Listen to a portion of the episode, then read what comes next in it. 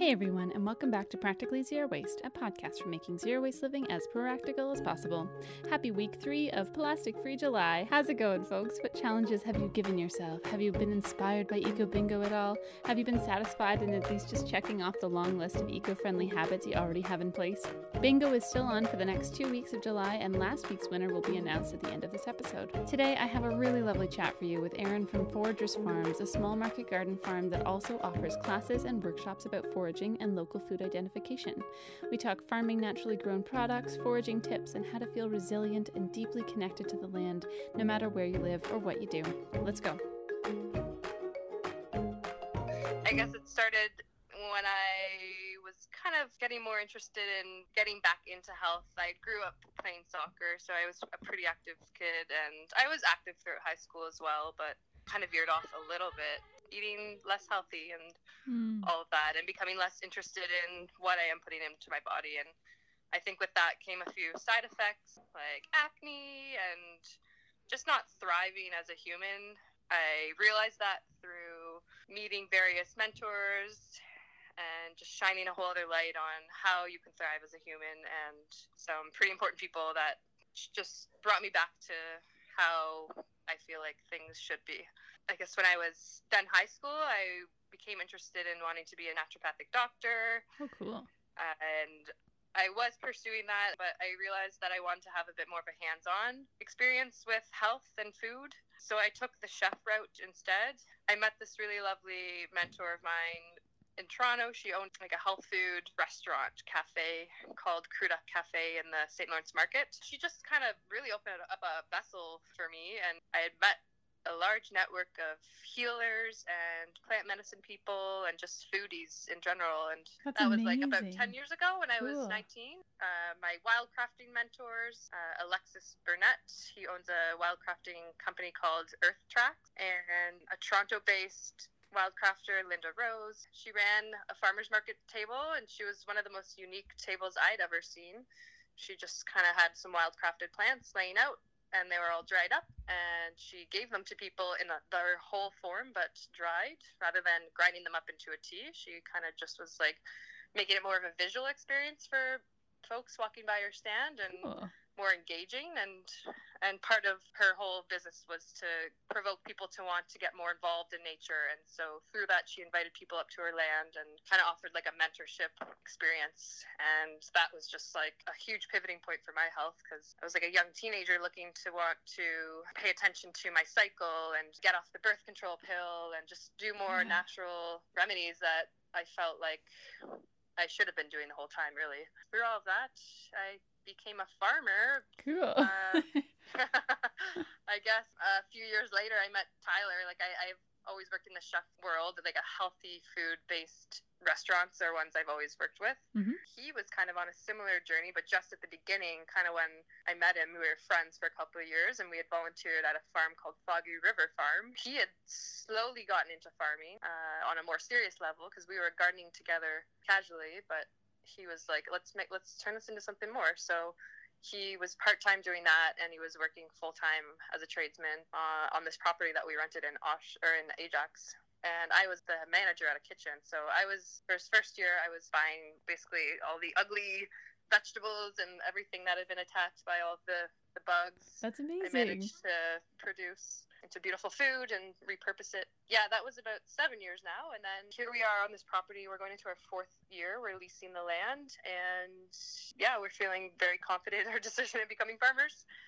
Uh, of course, there's many days where we're like, oh my gosh, why, why, why do we do this? But um, I think it helps to have farm friends that you can just vent about hardships over and, and feels very purposeful being a farmer. Just hearing every week from farmers market customers expressing their gratefulness for farmers and all of that. That really that really keeps us going.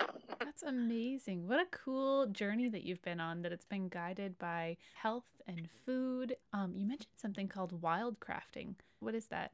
Wild crafting basically translates to gathering any wild plants from nature and turning them into like a medicine or tea, for example. Hmm. So it's like the art of transforming wilds into another form of use. Generally, foraging, you're harvesting to craft it.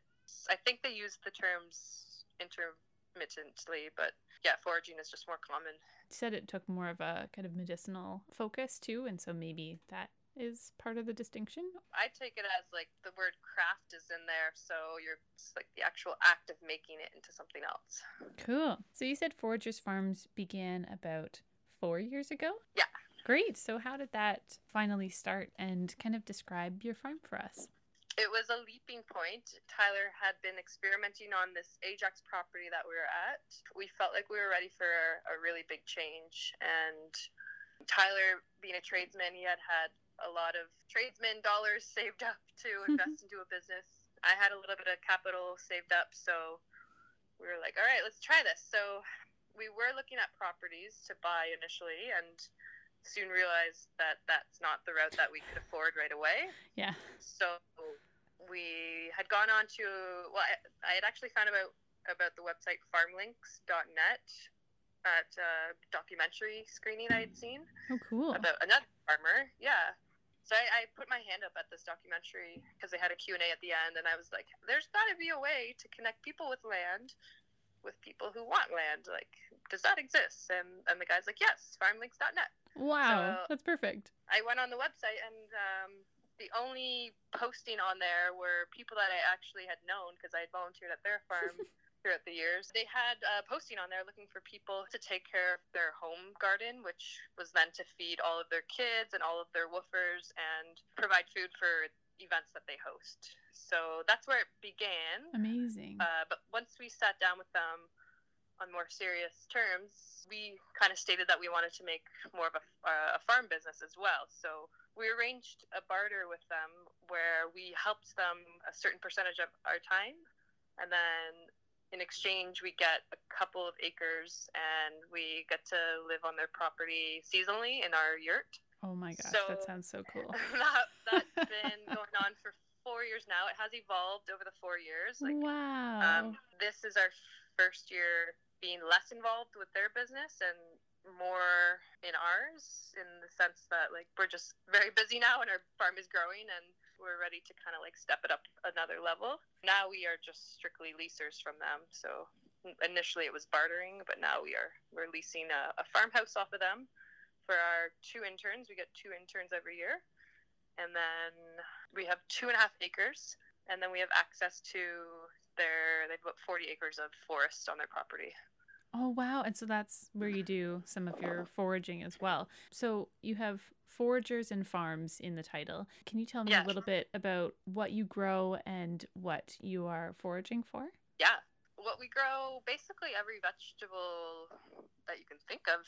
So like 25 to 35 vegetables and we usually grow anywhere from 2 to 3 cultivars of these vegetables. So quite an, an array. And foraging right now, today we were foraging for raspberry leaf, nettle, horsetail, and dandelion Wow. something that we would be foraging for in another month or so. More of the summer plants would be like red clover, yarrow, mullein, there's coltsfoot leaf, some asters, a lot of wildflowers in the summertime. And then in the fall, we do sumac, elderberries, rosehip, and a lot of roots. So like wild ginger. We also cultivate some medicinal herbs for these tea blends that we make as well. So we we usually do a spring, summer, fall tea blend, and they're about 80% wild and 20% medicinal plants that we've grown that we throw in there.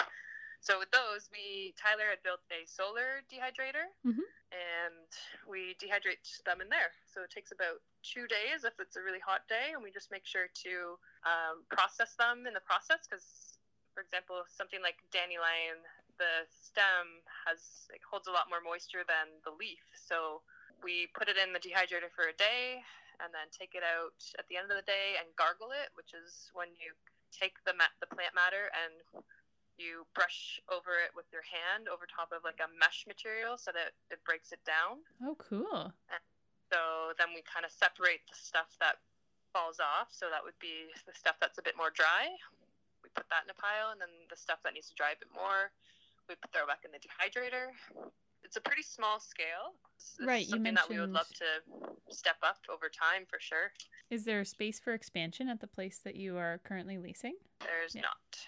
I mean, we could expand with our foraging side, but with the farming side, no. The water, we've basically hit max capacity with mm-hmm. it, and if not, we've already gone beyond because almost every summer now the well is run dry and mm. it usually runs dry when we need it the most which is like midsummer and oh, yeah all, all, of our crops are in the ground and yeah, yeah just the hottest then right yeah as far as your farm goes you are certified naturally grown. What does that mean? So it's a peer reviewed certification. Oh cool. And part of their process is that you can find a local producer who is either also certified naturally grown or one who isn't as well, but they prefer certified naturally grown producers. There isn't a lot in this area though, so so far we've gotten Honeybees and Kendall Hills Farm. Mm-hmm. To peer review us. Uh, and then this will be our third year that we, we still have to get peer reviewed for this year. So yeah, it's just a smaller grassroots not for profit and it's a lot more affordable. We could have chosen not to do this, but we felt like we did like the idea of having like that valuable aspect to our customers to be able to say like, yes, we are certified naturally grown, you know, just mm-hmm. it felt right. And at the same time, it's a lot easier and more affordable less paperwork than certified organic. This is just kind of like a one off. The peer reviewers come, they ask you, it ends up being about eight pages long, eight pages of questions, and mm-hmm. then they mm-hmm. tour the garden and the farm, and then you send it into certified naturally grown, and then they yay or nay it, and then you're good to go. Wow. Okay. So then what does it mean to be an organic farm in essence? I guess it would start from the land for sure. So making sure the soil is at its most natural, least invaded soil there is. And from there, I know in order to be certified organic, it does need to be seven years free of pesticides. Mm. And then where we are, it was already when we came here. So from the get go, we felt okay, we're good to grow on here because I do have very high standards with my food. I've certified organic majority for the past 10 years. And then wow, yeah. once I became a farmer, I kind of refocused a bit on like, okay, focus on eating local and it's a perk if they're certified organic. But if they aren't, at least ask questions as to how their practices are. Mm-hmm. So, yeah, it is definitely a focus of ours to be organic much as possible. So, yeah, the soil all of the seeds that we get are certified organic through Johnny's, High Mowing, and what's the other one? Urban Harvest. So the soil, the seeds, super important. And then once once the seeds are actually germinated, how you are caring for these plants, and then how you plant them. So diversity is crucial in making sure that you're not going to have a huge population of pests attacking your gardens. So just right away through having a market garden and diversity and, and not having a monocrop garden, we're instantly taking away the equation of it being a huge pest attractor. So right, yeah. Um, but when we do deal with pests, we deal with it by using uh, insect netting. For example, right now there's beetle bugs who are loving all of the brassica plants. Oh dear. And so basically, as soon as we plant our bok choys and our pak choys, we have to cover them up right away with insect netting. Uh, last week we didn't do that with a crop. We were just so tired. We finished planting like 300 bok choys oh and gosh. like 300 of this and 200 of this or something. And and then it was like seven o'clock by that time. So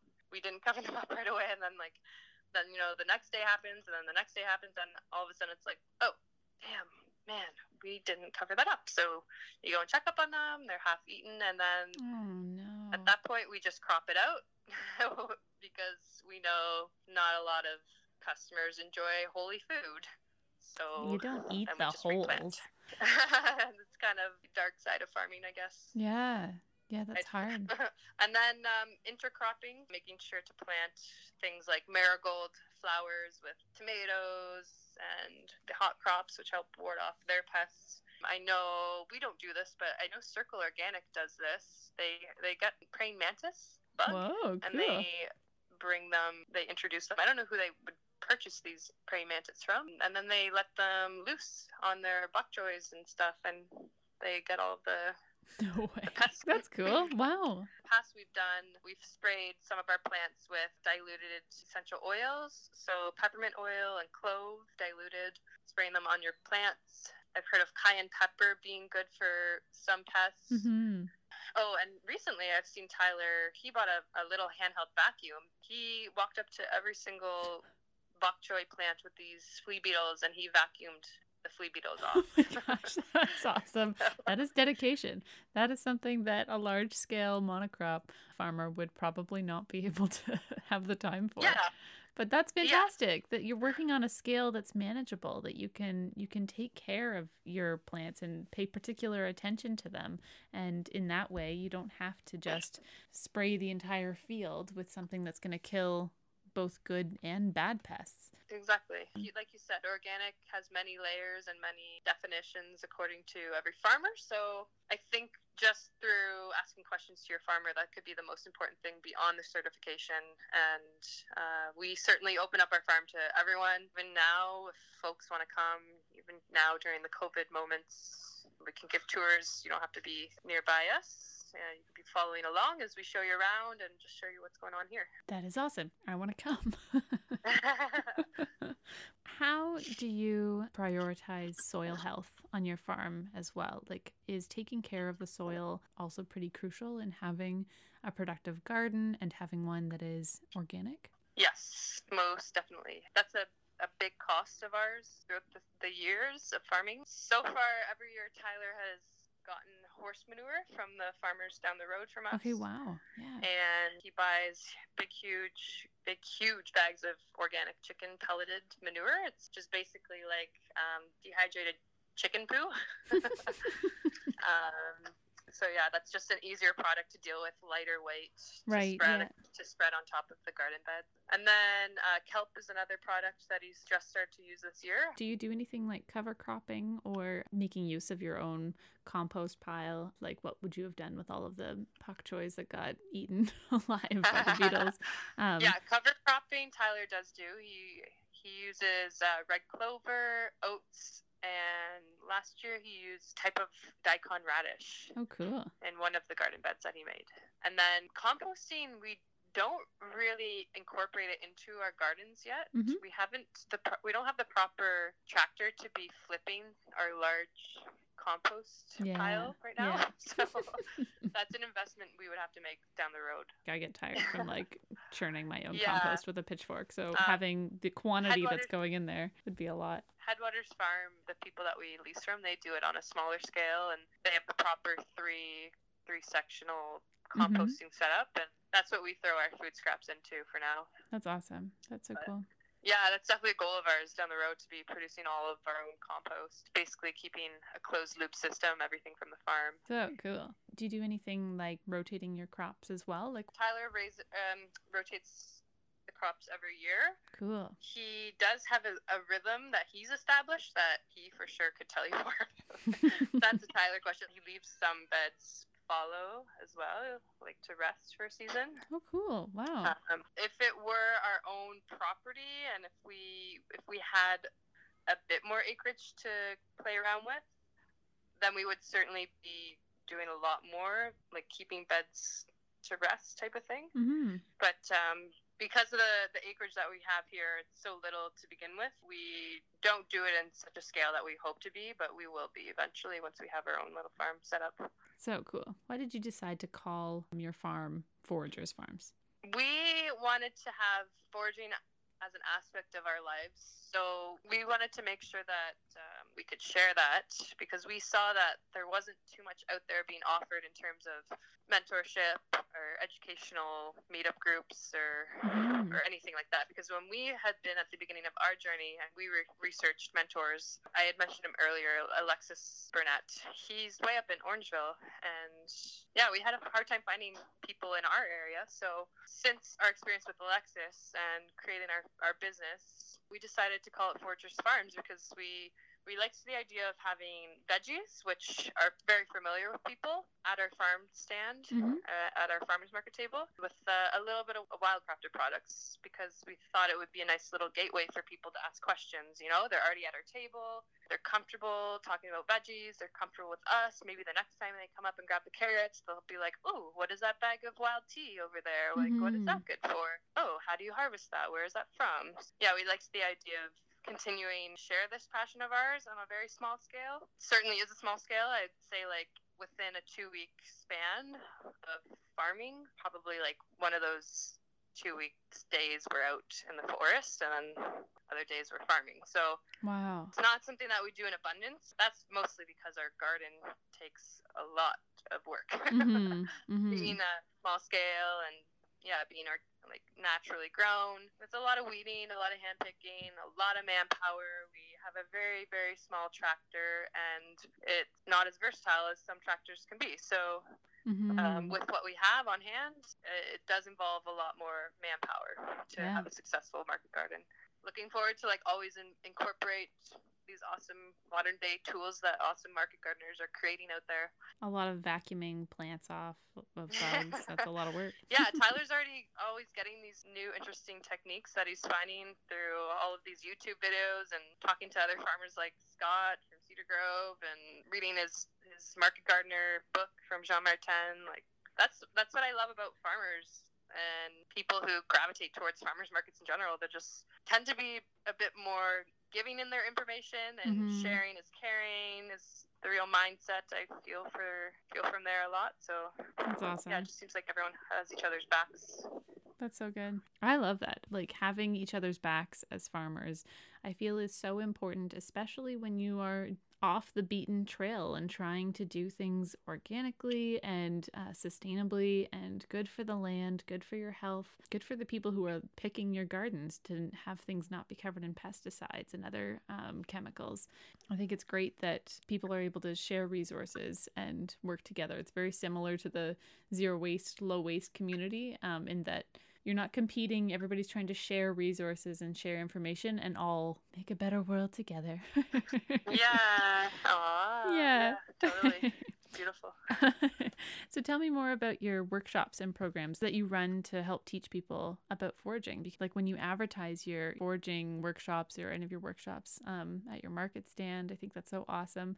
And I know that maybe things will be a, a little bit different this year, but if so, then maybe just tell us a little bit about past years and what that's been like well, the first two years, Tyler and I led the foraging walks ourselves. Cool. We established it to be a spring, summer, and fall series so mm-hmm. that people are familiar with how certain plants in the spring are evolving into their summer uh, evolution and how they look then, and then what happens to them in the fall, and then so through those three seasons, they're getting a feel for when it's best to harvest them or what to look for during this stage of growth. Part of those workshops, we also taught how, what you can use these for, how we can process them, turning them into tinctures or teas. Cool. Something And yeah, we, we led them to be um, pretty casual because we were we were newer to guiding foraging. We felt confident in our knowledge, but we wanted them to be more of a casual side. So we always made it open for our um, foragers who came with us. We made it very open for them to chime in on any knowledge that they had because that's yeah. always the setting that we've learned foraging in, which is like learn from each other. Like you look at one plant, this plant has like 20 medicinal benefits, and I might know two of them, and you might know two of them. So together we can share our experience with these plants that we've learned over time, how to mm-hmm. use them. Uh, and then when our third year came, uh, one of our interns was a very big forager. named uh, Sammy, and she took on leading them last year and oh, this cool. year because we felt like we were just becoming overwhelmed. We noticed that the first and second year that when the weekends were were set for these workshops, we we just weren't like mentally prepared because we had to get in like study mode and workshop mode, and we were basically drained and we didn't have the yeah. capacity to to get into that mode. So we kind of stepped back and we handed it over to Sammy, who is an active ranger, and so she's still doing like the spring, summer, and fall. Year she was able to offer the spring one, but we kind of put a halt to the summer one until further notice, mm-hmm. basically. Mm-hmm. And and with the spring one, she just set it up so that it was groups no bigger than 5 mm-hmm. and I think they were instead of like a four-hour workshop, she did two hours, uh, smaller groups. Yeah, things are different this year, and that's that's hard. I love that within the scope of your spring, summer, fall series, that you would be able to maybe point out hey, that's that plant that's only going to be ready in the fall, but you can see its progression throughout the year and keep an eye out for it and look for yeah. where it is on the trails and stuff. That's great. Yeah.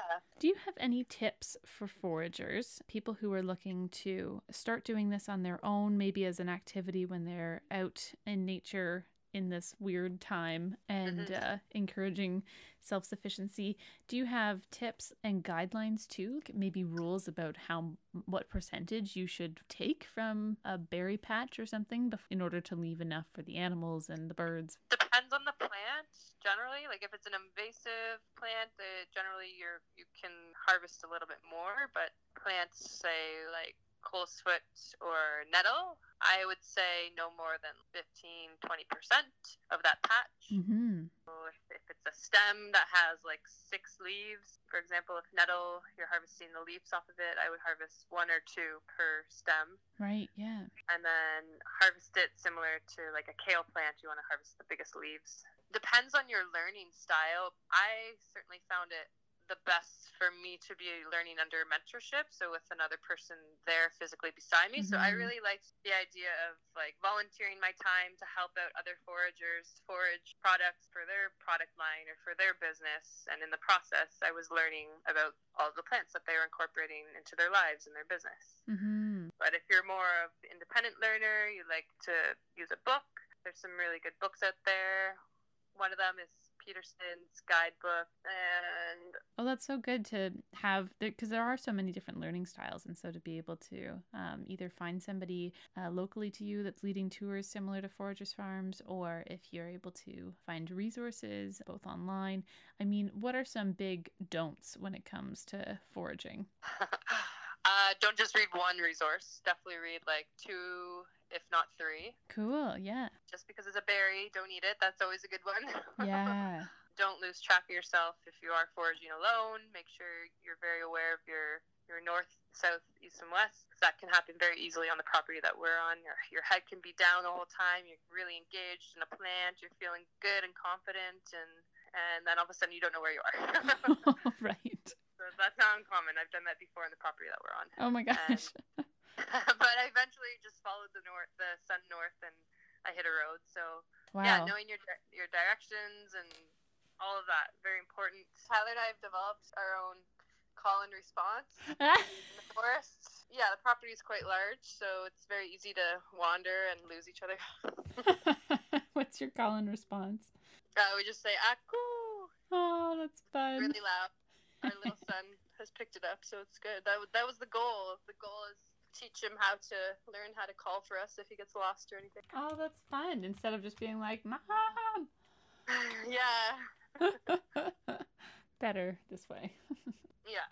Where we are, there's a lot of poison ivy. So if you're allergic to it, not everyone reacts to it the same. But if you don't know, just wear some pants, make sure you're safe. So you're going to really regret it. And then I wouldn't want anyone to have a negative association with going out into nature or the forest. I was so, so itchy sure, afterwards. Yeah, poison ivy. So learn how to identify stuff like the most poisonous things like poison ivy, uh, poisonous hemlock. There's some wildflowers out there that you can't eat, uh, yeah. like buttercups are considered poisonous. Fox and then, yeah, when you're done your foraging walk, check for ticks, things like that. Uh, but like don't be afraid of nature and yeah and if you are i hope that you can feel inclined to reach out to us or or Sammy or uh, other mentors that I can share with people. Mm-hmm. I love that. Don't be afraid of nature because you can be. Like, I, I know so many people who, not just because they've maybe grown up in the city or something, but like nature can be demonized in a lot of upbringings. And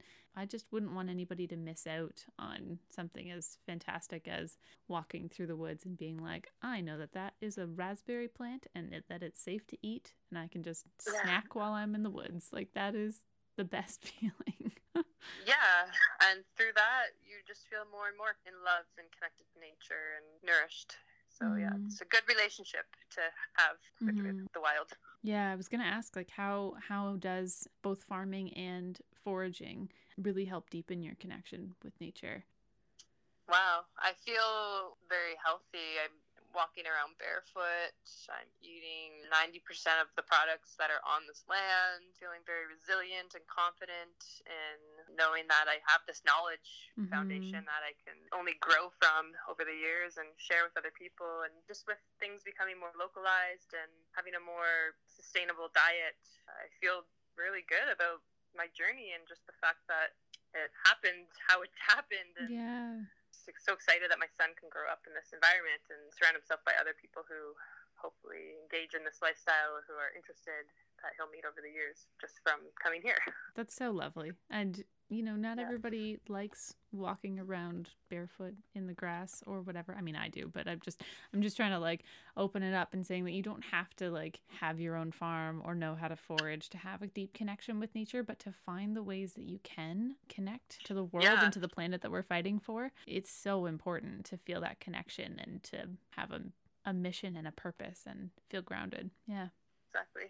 Just to have the practice of even just acknowledging nature. Like, yeah, I, am lucky in the sense that I do live on a farm, which has a lot of wild around it. But mm-hmm. for people who don't have the opportunity and who are living with a lot of suburban setting and even trying to make a point to find the local forest or yeah. bike to the local forest. There's a lot of groups online that are meetup groups that meet up at local parks and just identifying the most basics that are going through cement walls and stuff. yeah, no, that's so great too. I was even thinking like like if you're gonna bike to the local woods and you're unsure about the woods, go with a friend. Like make this an adventure and explore. And even if you come home with like nothing but mosquito bites, then like yeah. you're still gonna have had. And at least you had an excuse for going outside. Yes, yeah. What is harvest time like on your farm? Harvest time is pretty constant here. Right. Yeah.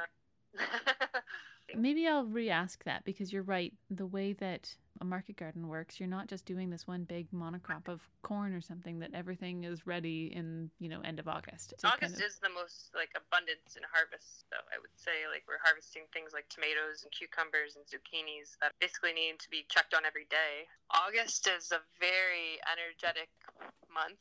How we should be spending our free time in August. Mm. Very important important because we need we need a lot of energy for our farm during that month. Wow. These are all crops that we're having to check on uh, in the morning and sometimes in the morning and night uh, because they're just growing so fast and abundantly. August is a very busy month, but yet we're somehow energized from the amount of work that comes with it because it's kind of like this is what we've been building up for. This is the peak season, and yeah. and we know from here things are only only going to slow down. So it's a pretty exciting month. Yeah, we have a lot going on. that is amazing. a lot coming out of the ground. Yeah. How long do you attend markets in the fall and winter? Like, are you storing things for quite a bit, or tell me about that? so far, we've been doing the winter market up until the end of December. Okay, yeah. And that's mostly because the property that we're leasing, we move off farm for a couple of months because mm-hmm. we just leave, live here seasonally. Our cold cellar storage here is not that large either, so okay. we're kind of limited to that. But through time, we would love to get to the. I mean, we I kind of like that we're only at the market until the end of December. It's a nice break. Mm-hmm. Uh, but right now, we're kind of taking the winter and shifting it into our other careers, like our past careers. So Tyler goes back to his part time tradesman job, and I go back to my chefing cool. job part time. So yeah, I mean, eventually we would love to either have a lot more storage crops to be offering once we maybe buy our own farm or expand our farm and if not then we would love to be able to we've always had the idea of like traveling in the winter mm, WWOOFing yeah that way we can constantly involve new techniques into our farming style. But yeah, I'm not sure how traveling will be after these times now, anyways. So yeah. maybe it's better that you know we just stay local and keep within our local community. Yeah. As far as foraging goes, what are some things that you really forage for around here in the month of August? Things like red clover and yarrow. Would those be used for a tea? We use those in our teas. Uh, we also put them in uh, an olive oil and make a, an infusion with them. Oh, cool. So that's essentially uh, you dry the plant matter, put them in olive oil just enough to cover the plant matter, and then you let it sit in a, a, a dark shaded place Mhm. for about two weeks plus. So you can basically do it for like I don't know, you can go up to like keeping the plant matter in there for a month or two months even if you want to. But we usually leave it in for about two to three weeks. And then uh, we create salves out of that, which is like a really strong, concentrated, the thicker cream that you use on more of a, a patch on your body for things like rashes or dryness or itches Cool. rather than like a whole body cream. Wow, cool. See, that's the stuff that I want to learn. Like, what do, what do I do with all the things that I know how to forage? Uh, what can I make with them? Which that, it, it definitely motivates you to forage more once you know what to do with these things. Mm-hmm. I'll have to take one of your workshops sometime uh, to be able to learn what to make with all of these different forage things because I think that that is it's just so satisfying to not just because I'm frugal and you're like, oh, I found this for free, but like also you know, it's really exciting to be able to have knowledge of the land and to be able to be on a nature walk and point things out to people and have this natural knowledge. I think that's just so awesome. Most definitely. What is the most satisfying part in the work that you do surrounding food? Hmm. I love waking up with the sun and going to bed with the sun.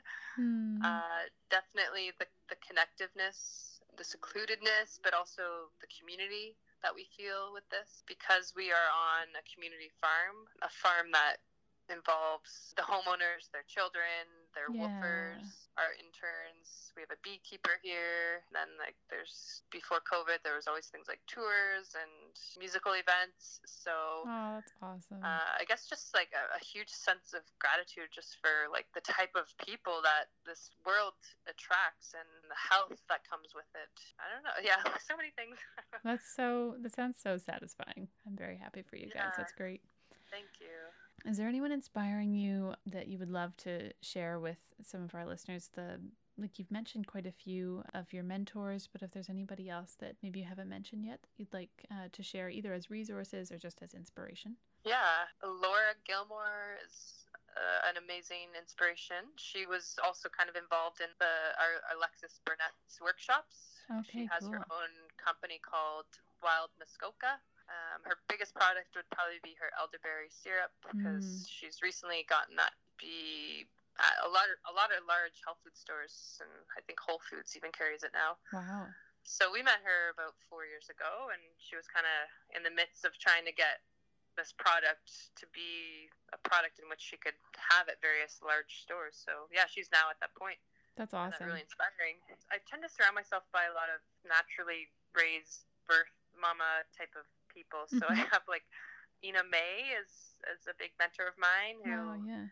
I stumbled across when I was pregnant and I was wanting to have a home birth and a natural birth and all that. So I found her message really empowering, kind of using mindset to be able to relax your body while you're going through labor and there's various techniques that she goes through just how you can have a successful natural birth. That's So awesome. that is those would be my mentors right now. Tyler, I would say his Aw. mentors would be people like Joel Salatin, who's yeah. uh, a rotational grazing grazing chicken farmer. Jean-Martin, who's like the the market gardener that most folks know because of his his book. Steve Martin is another amazing mentor of Tyler's. He's got his own tea company, or he did have his own tea company called the Algonquin Tea Company. Cool. Yeah, and then like little micro mentors, so just like other farmers Oh, yeah. being inspired by their business, like uh, Sherry from Chickabiddy. Oh, yeah. Uh, She's so I really good. value her style and her scale of farm is just size that we feel is respectable that we could achieve Mm, without feeling like we're exhausting ourselves because we want to make sure our mental health is there too. yeah. Yeah, um, lots of farmers inspiring us, like the young farmers too, honeybees, Carrie and Dave, Scott from Cedar Grove. We've always Mhm. been pals with him from the get go, hmm hanging out with them in our, our spare time. Yeah, what spare time? yeah, like That's once a year. awesome. Yeah, once a year in the winter. That's awesome. yeah. Where can people go to find more about the farm and if there's any tours that are being offered. Is that on your website? Yeah, our website does cover where you can find us. So you can find us at two Peterborough markets throughout the week the Cobourg Market, Cobourg Rico and a, a Bowmanville Rico. And our CSA is sign up dates past full now, but we do offer CSA every year. And our wholesale customers have lessened this year, but we do work with a lot of wholesale restaurants and markets. That's all pretty much on our website, I believe. Foragers Farms, both with an S, dot .ca. Perfect. That's great. Foragers, yeah. Yeah. Erin, this was so much fun chatting with you, and I loved learning all about foraging and how to just care about your soil and your plants and take such good care of them and take care of yourself at the same time. So thank you yeah. so much for being on the podcast. That was ah, great. Thanks for caring so much. I love it. I love it too. It's so nice. I just want everybody who listens to this podcast to care as much about being in touch and in tune with nature as I do, as you do, yeah. clearly. Good. Yeah, awesome. we need that voice for sure. Thanks again for listening, everyone. If you want to learn more from Erin and Tyler, visit their website, foragersfarms.ca. If you enjoyed today's episode, you'd probably also enjoy episode 41, Eating Local, episode 60, Natural Plant Dyes, and episode 86, Rewilding. You can find all of those and more in our archives wherever you get your podcasts. And the winner for last week's round of Eco Bingo is Stacy Hughes. Congrats, Stacy, and thanks to everyone last week for making the planet cleaner and greener by your actions. Keep it up. There's still two weeks of July to go if you'd like to get in on Eco Bingo, and a whole lifetime while the planet lasts to step up our game and make a difference in this world. If you're enjoying the podcast and would like to support the work I do, you can buy me a virtual cup of coffee over at ko-fi.com slash Elsbeth Callahan. Link in the show notes as well. And if you'd be willing to leave the podcast a rating or review, that would make a huge difference in helping it be seen and listened to by people who are looking for this kind of content. Simply click the ratings and review section on this podcast page in Apple Podcasts and tell me what you like the most. That's all from me this week. I hope you enjoy some time outside in this glorious weather, giving air hugs to the ones you love to be in nature with. Have a great week, everyone, and talk to you soon.